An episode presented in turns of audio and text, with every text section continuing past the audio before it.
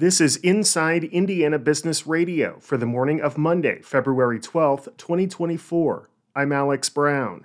It is NBA All Star Week in Indianapolis. More than 125,000 visitors are expected in Indy for events surrounding this weekend's game. With more than 1,800 credentialed media, a global TV audience, and some of the biggest names in the corporate world, Visit Indy's Chris Gahl says it is a rare opportunity to showcase the city and state. 50 corporations are setting up in Indianapolis. We're talking Google, Nike, Under Armour, Gatorade, AT&T, Amex.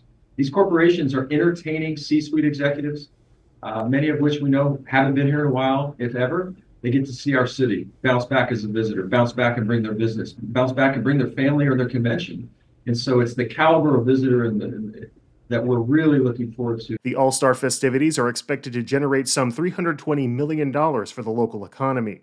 Findings from a new study show Boone County needs to prepare for more housing with the planned LEAP Innovation and Research District. The study shows the county's population is expected to grow to 77,000 next year, and with the LEAP District, that number could grow to 135,000 residents by 2050. Indiana's revenue collections again outpaced projections in January. The Indiana State Budget Agency said Friday that general fund revenues last month totaled just under $2.3 billion, which was 9.3% higher than the December 2023 forecast and 15.8% higher than the same month last year.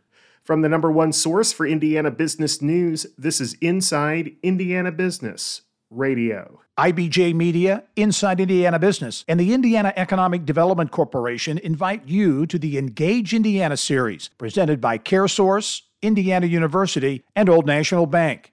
With an unrelenting focus on growing Indiana's economy, we'll dive into each region's unique challenges and distinct opportunities for growth. Nine regions, one goal. Indiana's bold future starts here. Discover more and register at ibj.com/engage. Lower commodity prices in anticipation of lower farm income in 2024 led to a downturn in farmer sentiment, according to the latest Purdue University CME Group Ag Economy Barometer.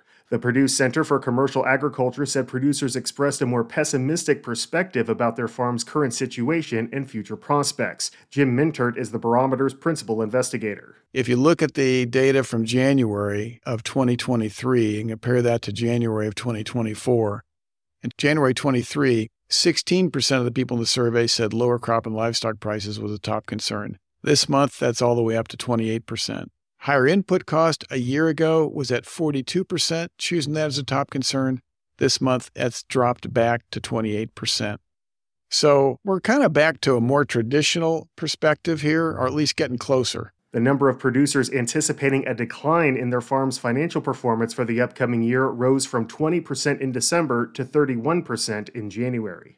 Gary and Michigan City have been selected among 65 host sites across the nation to participate in the Federal Economic Development Administration's Economic Recovery Corps Fellowship. The cities will share a fully funded dedicated fellow who will work in the field to build and strengthen local business efforts. In Gary, the fellow will work with the city's redevelopment commission on its downtown growth efforts. Mayor Eddie Melton said the fellow will serve as a catalyst for the reinvestment and revitalization of the downtown Broadway corridor. In Michigan City, the fellow will work with the Economic Development Corporation Michigan City to put its vibrant Michigan City playbook into action.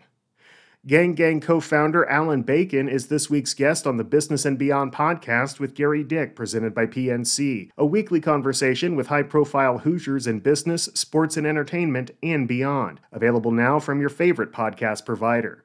I'm Alex Brown for Inside Indiana Business Radio on Demand.